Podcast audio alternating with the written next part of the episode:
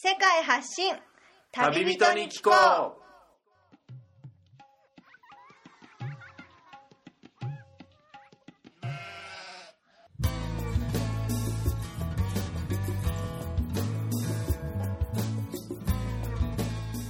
この番組は世界各地で出会った興味深い日本人の旅人にざっくばらんにいろいろなことをインタビューしていく番組です。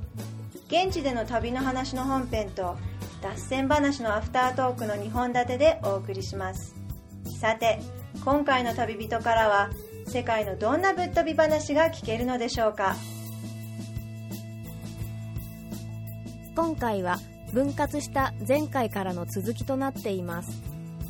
前回をお聞きでない方はそちらからお楽しみください。数学ってもの自体の歴史というか、はい。始まりっていうとやっぱあの西洋の方のそういうところに遡ってくるんですかねいややっぱり。もともとはえエジプトとかあ。そのもっと昔の,、はい。あのその昔狩猟生活を人間がしていた頃は、ええ。あの狩りで買った獲物が、ええ。例えば、まあ、3匹とかはい。4匹とか本当に数えられる、うん。まあ、ああの日本の子供でも数えられるようなもので、その鳥が1匹いたら石を1個置いて、はい。2匹目の鳥が来たら2個目の石を置いてあ自分の今持ってる鳥がこんだけあるなっていううん。把握をしたりするところから、はい。まあ数えたりすることがスタートしたんですけど、えなんかそれがだんだん農耕生活になって、はい。あのコミュニティができて、はい。大きな数や収穫されたものとかをしっかり管理していく必要が出てくる中で、うん。だんだんそういう足し算とか引き算とかから、うん。数学の歴史がスタートしたっていうのは、はい、うん。聞いた話です。世界的に見て、はい。日本の数学者の優秀さというか、はい。その学問の世界では、はい。日本の数学におけるその地位というか、はい。どういう位置を占めるんですかね？そうですね。あの、はい。僕もその大学の時にも数学を勉強していたんですけど、ええ。すごい最先端のことまでええ。ついていけてたわけではないんで、うん。あのただその日本の数学のその研究のレベルっていうのは世界的に見ても決して引けを取らなくて、うですか。あのまだその新しい分野で新しい発見が日本人の手によって、ええ。あのなされたっていう話もあるぐらいそうですか。はいうん。数学のレベルは低く決して低くないっていう、うん。はい、じゃあそこからつながって、はい。アフリカのこのモザンビークの子たちにはい。数学を教えている活動についてもちょっと掘り下げていきたい。んですけど、はい。はいまず来て、まあ、その希望の数学教員として、まあ、モザンビークに赴任してきたと、はい。で聞いていたその活動内容と、はい。現地に来てみてからのそのあ聞いていた要請内容と、は現地に来てみてからのあこういう現状になってるんだっていうののやっぱりギャップとかそういう違いっていうのは結構あったりするんですかね？そうですね。要請にはやあの、はい。やっぱり必要とされているうん。背景や、こういうことで活動してほしいっていうことがはい。少しは入っていたんで、ええ。あの僕の場合ですとあの数学の先生がええ。少ないであるとか、数学の先生が、はい。あの知識がまあ大学を出ていなかったりとかして、ええ。数学の先生が分かっていなかったりするかあらーそういう先生たちが内容を知りたいっていうのもあるし、その先生の数が足りないので授業をすぐに何十時間もも十何時間20時間ぐらい持ってほしいっていう感じで、あの要請も書かれたのを聞いたので、はいまあ、行ったらすぐその子供の前に立って、ええバンバン教えてっていうぐらいの心積もりで行こうと思ったんですけどそうですよね。はい。まあ、学校に行ってみると意外とまあ先生たちも別にそんな、あの新しいことをなんか教えてくれよっていう感じでもないですし。あそうだったんですか。はい、授業もどんどんじゃあ持って足りてないところ入ってっていう感じではなくて、うん。うん。あのもし持ちたいんだったら、はい。あのこの先生と一緒に今年は見学して、はあ。来年からもし持ちたいんだったら持つように考えようかみたいなあ話だったんでそこはちょっとギャップでしたね。そうですか、は現地の子たちの,、はい。その一般的な小中学生、はい。高校生ぐらいまでのはい。数学に対するレベルっていうのはやっぱり日本と比べるとやっぱ違ってきますか？い、教科書子供たちは教科書を基本的に持ってないんですけれど。持ってない。え教科書持ってないっていうともう黒板だけで、はい。黒板だけですね。ああ、はいあとは図書館があるんですけど、ええ。図書館に1冊ぐらいはあるので。ちょっと、はい。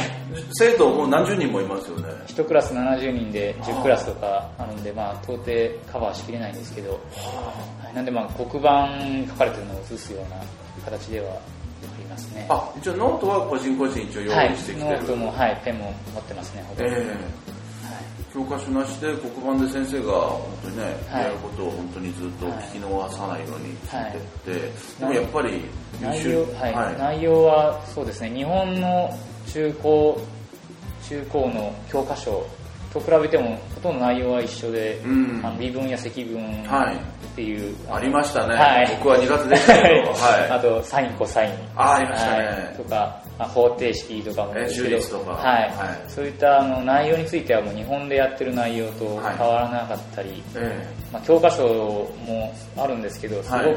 まあ、日本の教科書と違ってアカデミックな、はい。あの書き方であったり内容であったりして、はい。結構すごいレベルのことやってるなってあそうなんですね。はい、思うんですけど子供たちじゃあ実際ええ。目の前にして授業してみると、はい。本当に足し算繰り上がりもできないですし、えその状態で微分積分はい、なんでもうほとんど宇宙語のように。宇宙語はい、あのこれは聞いてても本当にポカーンではもうわけのわからない言葉をずっと先生喋っててとりあえず写しとくかっていう、あ、ええはい、で、まあ、これはと到底分かってないなっていうあの感触で、ええはい、っていうのが去年それはちょっとやってても、まあ、一部優秀な子だったり、はい。もちろんついていけない子が多少いるっていうレベルの数ではなく、そうですね。もう日本でもやっぱり学校で教えていると40人いたら全員が全員理解できるまで待つっていうことが難しくて、うん。あの7割ぐらいの生徒がついてくるスペースペースで、はい。あの授業を進めたり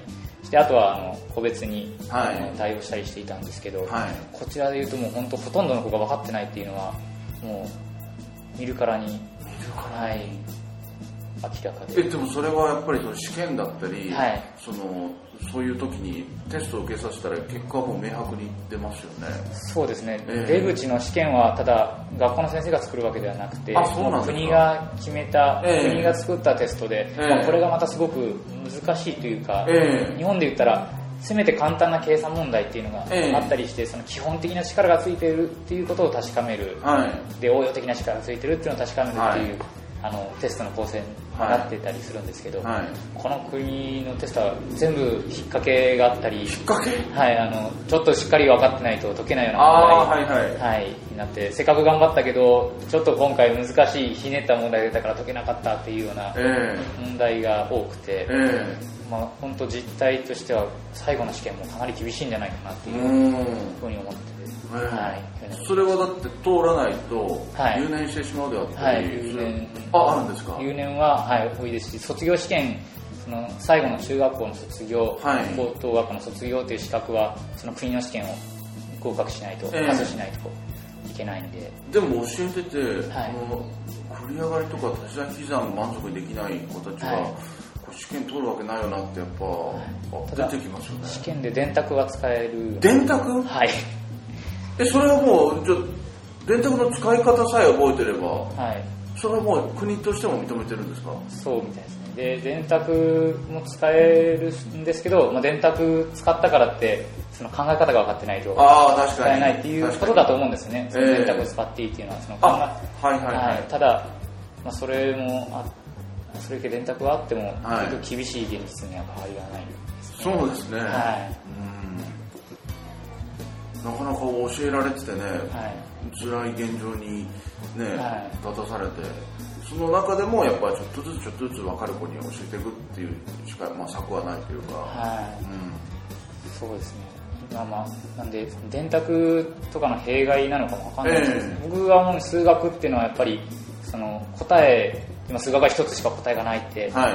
あのよく言われますけど、ええ。その答えにたどり着くまでにやっぱりはいそれをあの発見した人がはい。どういう道筋を追ってどういう考え方でそこに到達したのかっていう、その考え方っていうのは答えが一つしかないはい。代わりにその考え方っていうのはどの人が聞いても納得できるような形になってるんですね、えなんでその問題があった時にはい。ゴールにたどり着くまでにあこんな風に考えるんだっていうのは、はい。あの頑張って考えようとすればはい。理解できるようはない。中身になっていて、まあ、それはレベルがだんだん高くなれば、ええ。いろんなことをしてないと理解できないんですけどそうですよね。やっぱりそういう意味で言ったら物事をしはい。っかり追求していくっていう意味で数学の面白さかなと思って、電卓使っちゃうと、ええ。その答えすぐに出ちゃうし、そこの楽しみっていうのはないな。と楽しみ、はい、自分で考えて解いて、はい。あこの考え方を使ったら自分も解けたなとかいう経験をすることが大事かなって。あで僕も思うに、ええ。微分積分じゃこれから卒業してずっと使うかって、ね。使わない使わない子の方が多いだ多いだろうし、ええ。特にこの国なんかはその計算できない子もたくさんいて、ええあの話それちゃうんですけど、ええ。屋台とかで売ってるものとかでも、はいはい。あのピーマン2個で、えー、5メティカイスはい。5メティカイスで売っていて、はい。ピーマン4つ入りの袋で、はい。3 20メティカイスとかで売っていてちょっとおかしいですね。おかしいんですよね。あの、はい。これちっちゃい2個で5メーティカイスのやつたくさん買ってやろうかとか、ええ。ちょっと考えてしまって。品質が違うとかではなく。じゃなくて、まあなんかそういうことはあんまり無頓着。無頓着。はい。なんか、こっちの方が安くないって言っても、あ、そう？みたいな。ええはい。で、これは少しちょっとびっくりしたんですけど、ええなんか、そういうそのお金数字とか、ええあんまり強くなくてもなんとか生きていけるし、はい。そのまあ、働いてないで昼間からその地酒を飲みながら、ええでだべっててで畑で採れた作物食べて、ええでまあ、一人子供が学校行ってっていうような、あのお家もたくさん見てきたんで、うん。その中でまあ学校にわざわざ来てじゃあ数学頑張ってじゃあ何,、何かじゃあせっかく時間もかけてやるんだったら何残せるかなって思うと、はい。やっぱりもう簡単なそのまあ足し算とかでも、うん。まあ、少し高度な方程式とかでも、うんそのどうやって考えてんだろうなこの人とか、うん。いうことを単純にその興味持ってええ。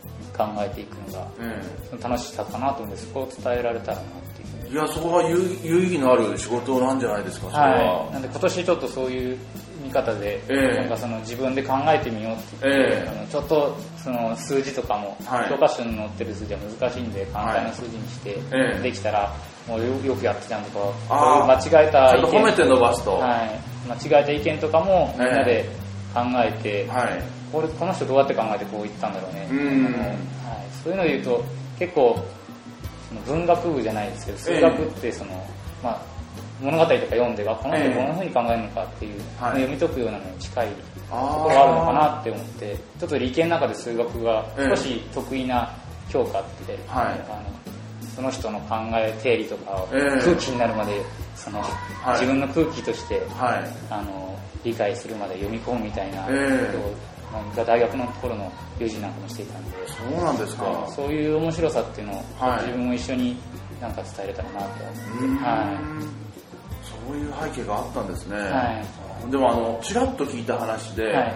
ピタゴラスの定理の、はい。ピタゴラスという人がはい。昔西洋の方でいて、はい。でその聞いた話によると、はい。ピタゴラスという人は、はい。ピタゴラス教という宗教のはい。教祖であったかのような話をちょっと耳にしたんだけど、それはどういうことなんですかね、はい、あの数学の定理とかがええ。とても美しいので、うーん。はい、それはあの本当になんか何神が作ったものっていう考えが広まっていてそういう意味合いで。はい、なんでその数学を突き詰めていくっていう人がすごい神に一番近い人っていうふうに考えられていその当時の。はい、でもちろんその数学で、はい。あの求められた定理などから、はい。あの航海や航海術ええ。になったり、まあ、時には戦争の道具になったりもしたんだと思うんですけどいろんな力を発揮するっていうので大きい力を政治的にも、まあ、宗教的にも大きい力を持っていたっていうのは。はい、歴史を紐解いていくとそういう数学の結びつきがは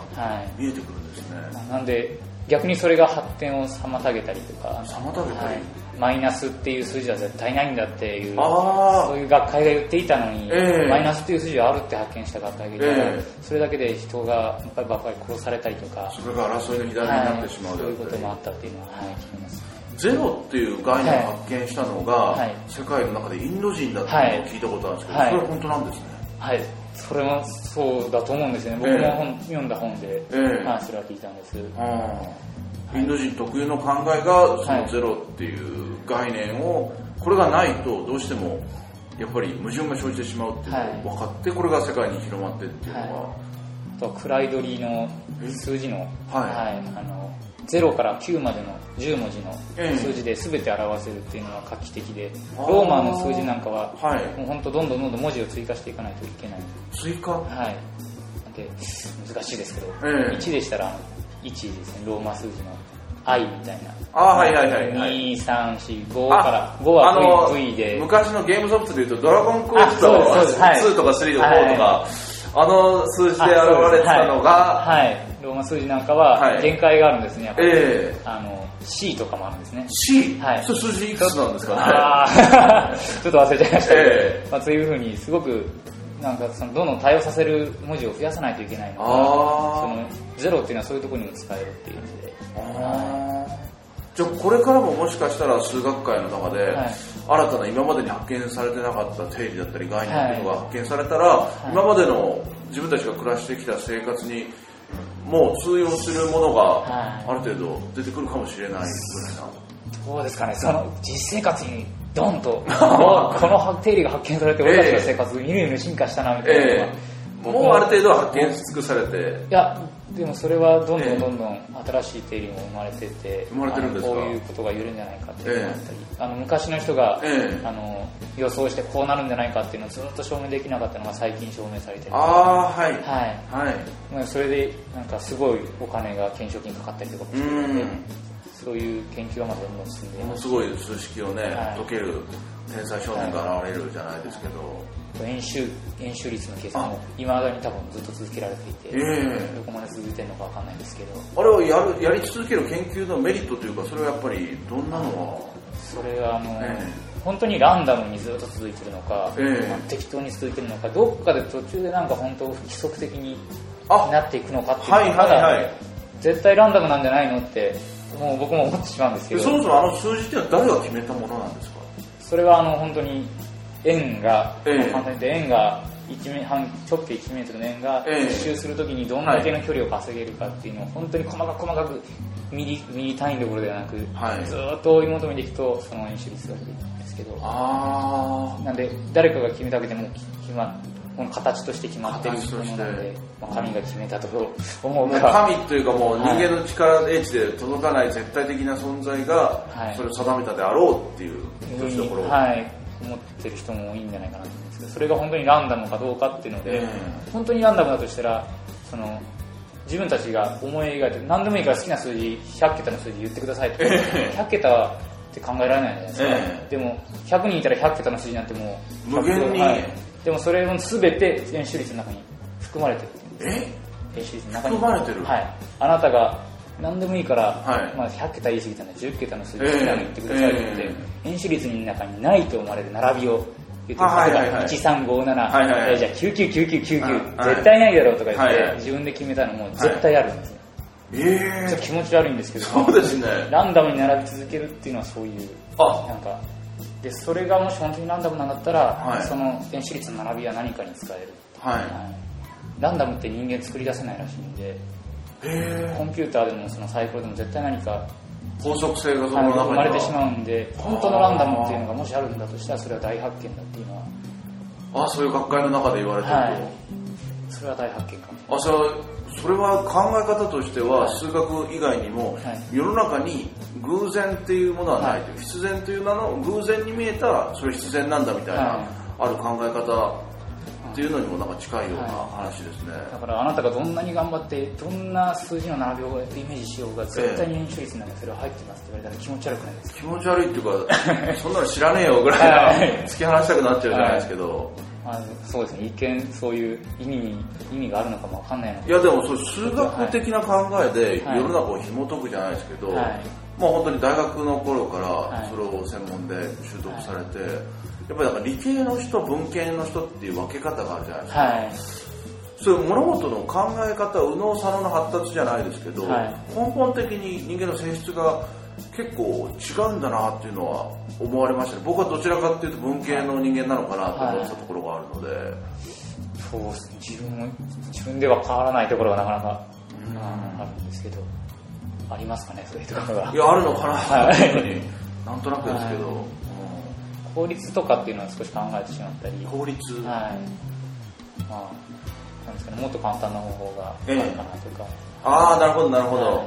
この無駄を省いて、はい。もっと一直線にいけるようなやり方っていうのを数学的はい。に導き出せるかなっていう、はい。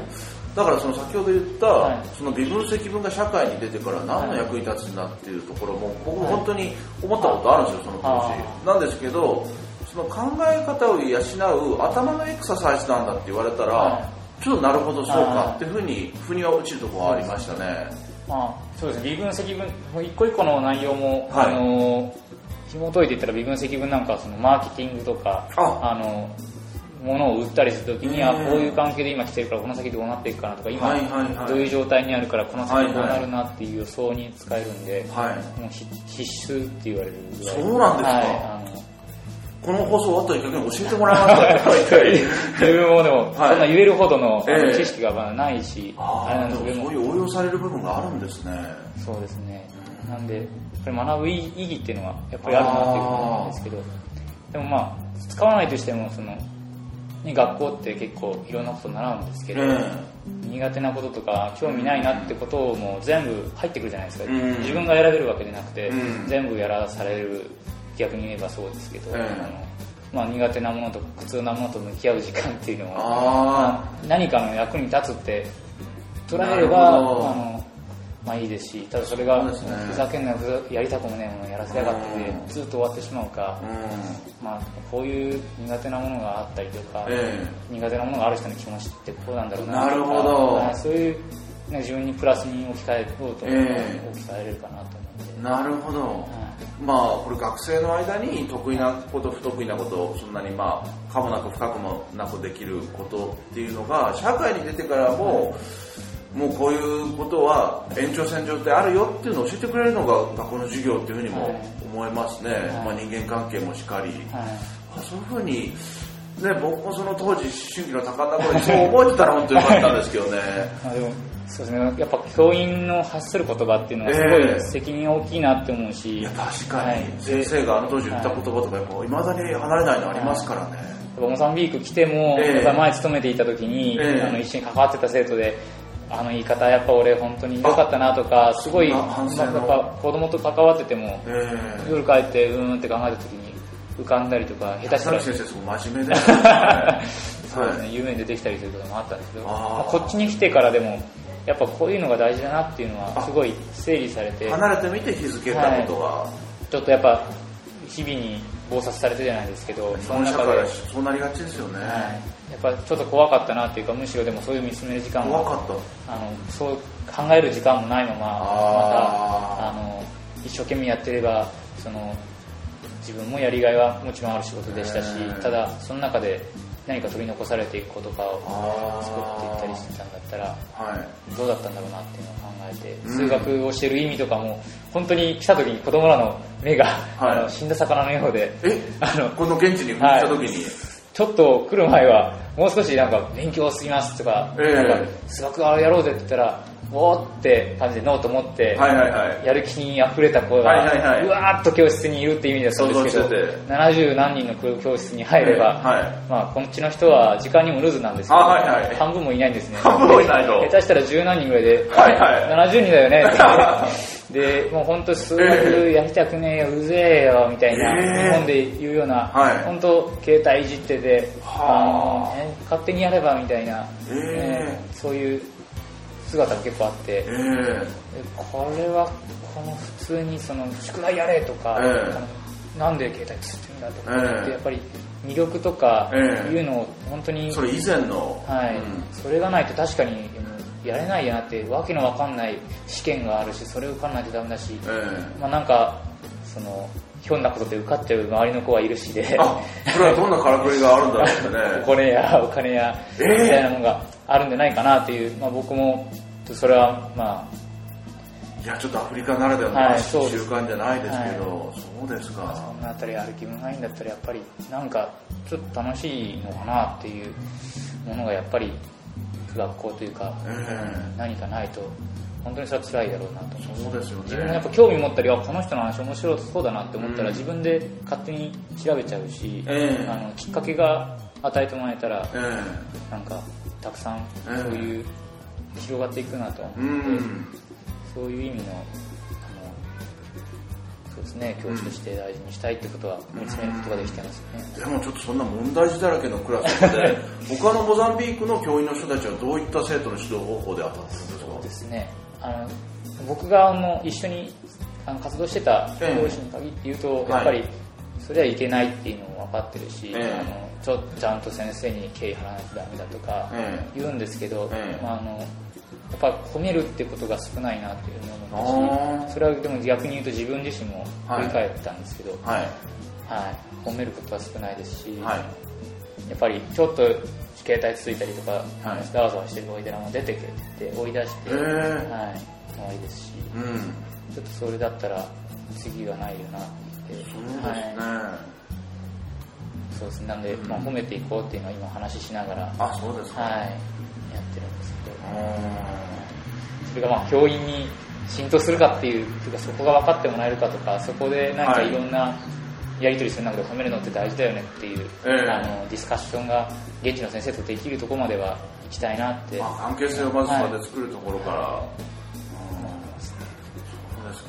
その教えてる間も全部現地語のねポルトガル語でやるっていうのもなかなか、はい。あでもやっぱり内容的には一緒ですし、ええ。あの手振りとか、あはいはい。数字の書き方も変わらないんで、ええ。あのそういう意味では日本でやってたその間とかはい。授業の間とか、はい。あの問題とかこんな選ぼうかなとか、はい。なんか面白いのが間違い方もすごく似てて、ああそうなんですか、はい、あのあこれ日本の子よく間違えてたな、ええ。同じようなことするんだって、ええ。言葉変わっても一緒なんだなっていううん。のは、はい、面白いですね。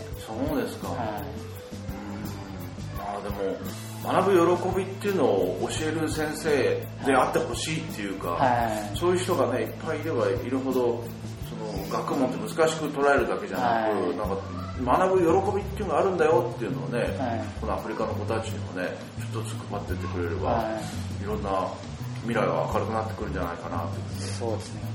さっきもあったように本当真面目で硬い人間で、はい。あのやっぱ偏ってると思うんですよね。いいあのいい意味でもその真面目とか、ええ。あの硬いっていうのはあると思うんですけど逆に言うとその子供らにそんだけ関わる中で、ええ。狭い視野だったりはい、幅が狭かったりはすると思うんで、やっえぱりここに今年に入って、はい。い、ろんなやってなかったこととか、はい。自分があえて敬遠して興味持ってこなかっただけなのに、実は首突っ込んでみたら面白いんじゃないってこととか、えうん。自分自身がやっぱりそういう気持ちを持ってうん。やっていきたいなって思いがそうですねあったんで、まあ、ここにも来てるわけなんですけどそうですよね。それでやっぱ頑張ろうかなってまた真面目に考えてしまって。真面目にはい。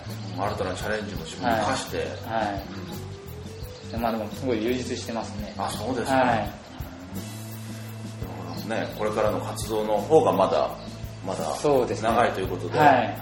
いろいろね生徒で頑張って接してってもらえればと思うんですけど、はい。現地在住日はい本人に聞こうの枠のコーナーとして、はい。この最後にモザンビークのはい。おすすめどころ、はい。もしモザンビークに来たら個人的にここは一番行ってほしいっていうポイントをはい。ちょっとリスナーに伝えてもらえればと思うんですが、あはい。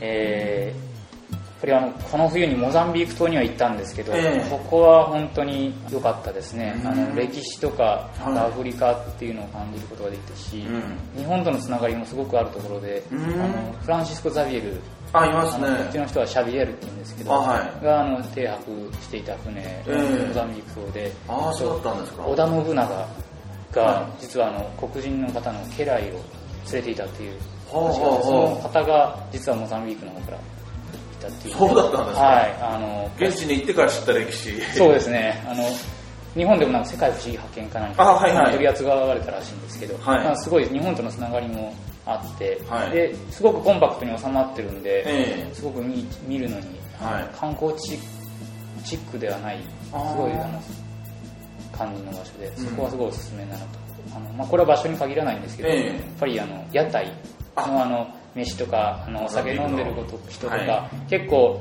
おごることを一とするって話があったんですけど、ええ。なんか一人でまあブラッと飲んでたら、ええ。あのちょっと一杯おごるから一緒に飲む飲んでけよみたいなあ言われることあるんですか？てそうですね、まあ、それは語学もやっぱり必要になるとは思うんですけど、ええ。そういうなんか粋な感じっていうのは、うん。あこの国の人すごいなってうん思うところなん。であとご飯も普通に屋台美味しいですからあそうですか。ぜひおすすめしたいなと。そうですね、モザンビーク島に関しては北と南で結構雰囲気とか文化がそうですね違うっていうところもはい。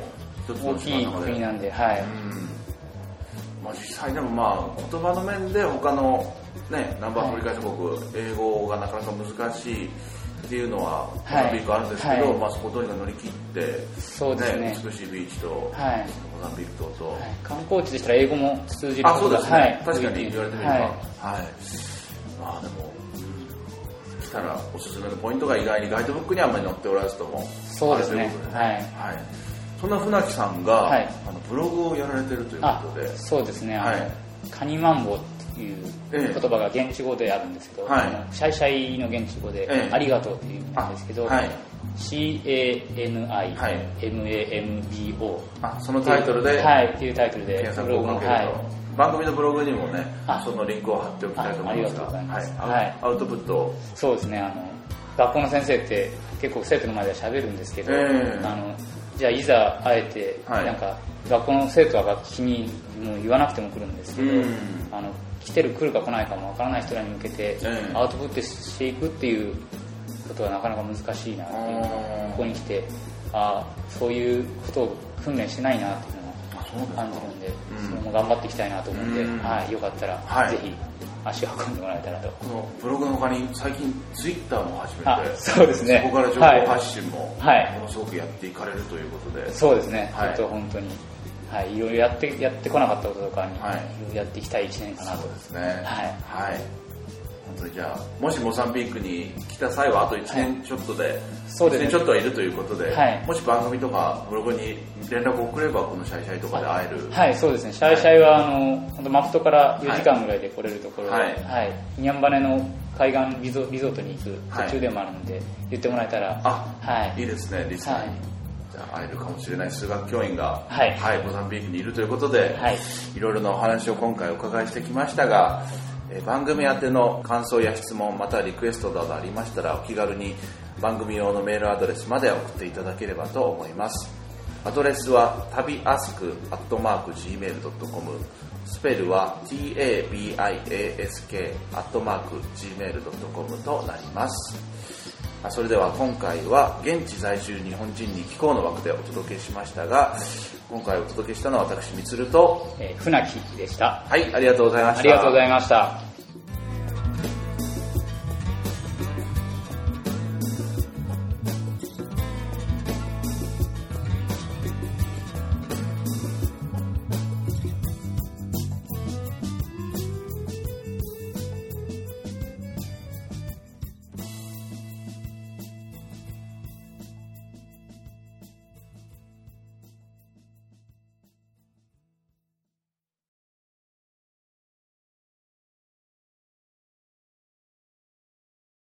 それでは本編の放送が終了しましたが、はい。実ははい。この船木さんとは、はい。ここで初めてお会いしたわけじゃないんですよね。そうですね。はい、はい。もう2009年とかになりますか最初の出会いは、はい2009年ですね。はい。どこで会っていたのかな会っていたかというと、はい。インドに、はい。はい旅行に行った時に、はい。えーコルカタっていうインドのあ街から、りますね。はい、タイに戻る時の飛行機が一緒になって、そうなんですよね、あそこの飛行機一緒になって、はい。タイのバンコクで数日過ごしてっていうところからちょっと付き合いが始まって、で船木さんのいる広島にも遊びに行かせてもらったりっていうのを経て、今回約5年ぶりぐらいのそうですね。偶然のね、はい。再会でたまたま僕がこのアフリカを南下して旅行してるのはい。時にこの船木さんがモザンビークにねはい。JICA の2年間のね住むことになったっていうのを聞きつけたんで、本当にね久しぶりの再会だったんですけど、はい。その当時、はい。そのインドに行かれた時は、はい。もう学校の先生をやられてる途中のそうですね。2年はい目のになるので、2年目の時にはい。インド旅行に行ったと。そうですね。休みを取って、はい。冬休み丸々使って、丸々使って。はい。言ってましたね、はい。い、や結構帰ったらねあ結構その当時いろいろ周りからの。はい、はいやることはやったつもりで、ええ。まあ、あの部活もお願いして行ったんですけど、えやっぱり冬休みにはい。終業式終わって、えはい。飲みに行って、はい。そのまま飛行場に行って、ええ。インドに入り、はい。はい。年明けはい。最初の出勤日にはい。到着みたいな、ええ。はい。ギリギリまで本当にはい。旅行してきて、日本の風潮からすると君は何やってるんだまだ2年目なのにみたいな、そんなし叱責はなかったんですけど、あそこまではないですか？はい、お前、お前そんなん、ようやるなとか、はい。あの、まあ、あの、いやありえんだろうっていう、はい。まあ言われたと。はい。まあ突っ込まれたという。そうですか、はい。でもそれはインドで見てきたものをその当時担任していた生徒たちにやっぱ伝えて、はいやっぱそのインドの衝撃っていうのはやっぱりありましたか？そうですね、ええ。あのやっぱり日本で見れなかったうん。あのことっていうか逆に言うと日本で見えないようにされてたのかなっていうふうにあー。僕は考えたんですけど本当目の前で死体が流れてあー。やっぱり死体焼いてたりそはい、匂いとか、ええ。まあ、あともう牛の糞やええ。汚いゴミとかもええ。本当に、まあ、汚い話で申し訳ないですけど、えそんなのを生と死とかも本当カオスで。その当時船木さんが言ってたのを覚えてますよ。生徒に帰ったらインドの印象どういうふうに伝えるんですかって聞いたら、、はい。や生徒に僕はこう言おうと思ってますと、はい。インドっていうのは何も隠さない国でしたと。はい。逆にこの日本で暮らしてるのが普通だとみんな思ってるかもしれないけれども、世界にはそういう場所もあって僕は見てきたことがこういうことでまあみんなにもね機会があったらもう考えるきっかけとしてとか、はい。まあそういう話をするつもりだっていうふうにはい。言ってたのを覚えてますね、はい、そうですねそういう話をなんか授業でしましたね。あそうなんですか、はい。生徒の反応とかどうでしたか？そうですね。やっぱなんかはい。そういう話とか、自分のそのオフの時の話っていうのは、結構子供はもうグッと聞いてくれて。はい、食いついてくれて、うん。はい、すごいそうですね。チャイを買ってって、ええ。チャイを作ってあの配ってはいそんなこともあったんで結構ですか。自分の中では、はい。あの印象深い。なるほどね。はい。でも船木さんは本当にねはい。教師でありながら旅行も旅もすごく好きということで,、はい。で新しいことに果敢に本当ねチャレンジしていく人だなって前々から思ってたんですけど、はい。実は今回もはい。新しいことをそうですねあの思い切ってやられたということで、はい。まあこれラジオなんで、はい。なかなか伝わりにくいかと思うんですけど、はい。今回人生で初めてトライしたどんなことなんでしょうか、そうですねあのまず一つが二つあるんですけどあ二つ一は、はいはい、あの前々から、ええ。あのふんどしっていいんだよって話は何かのきっかけで聞いてたんですけど、意外にか健康的にね、はい。理にかなってると、今回あの、はい。ふんどしワークショップということで、ええ。あのみつるさんの方に実はね、はい、そしていただき。僕がふんどしを愛好して、はい。あのこれ番組で初めて言いますけど、あそうなんですね。はい。はい。でふんどしの良さっていうので、はい。村木さんも興味があるということで、布とあのはい。靴の紐で簡単に作れるんですよね。そうですね。はい。で今実際にこのこのラジオで話してる二人もふんどしを履きながらの、そうですね。放送ってことなんですけど、やっぱあのやってみるのとええ。聞くのと違って、本当そうですね。パンツの締め付けっていうんですかね、こんなにあったんだっていうのをえやっぱ気づいたというか、えはい、すごい今はなんかうん。違和感なく、新しい感覚を経てるっていうのが一つ目で、はい。はい二つ目っていうのは。2つ目はあの頭を頭を。全部買ってスキンヘッドにしたという。はい。これ本当にラジオですから、はい。これブログにちょっと小さく写真載せといた方がいいですかね、はい。こういう状態。この写真をですねあでもあった方が分かりやすいかもしれないですね。でも思い切ってやったんですね。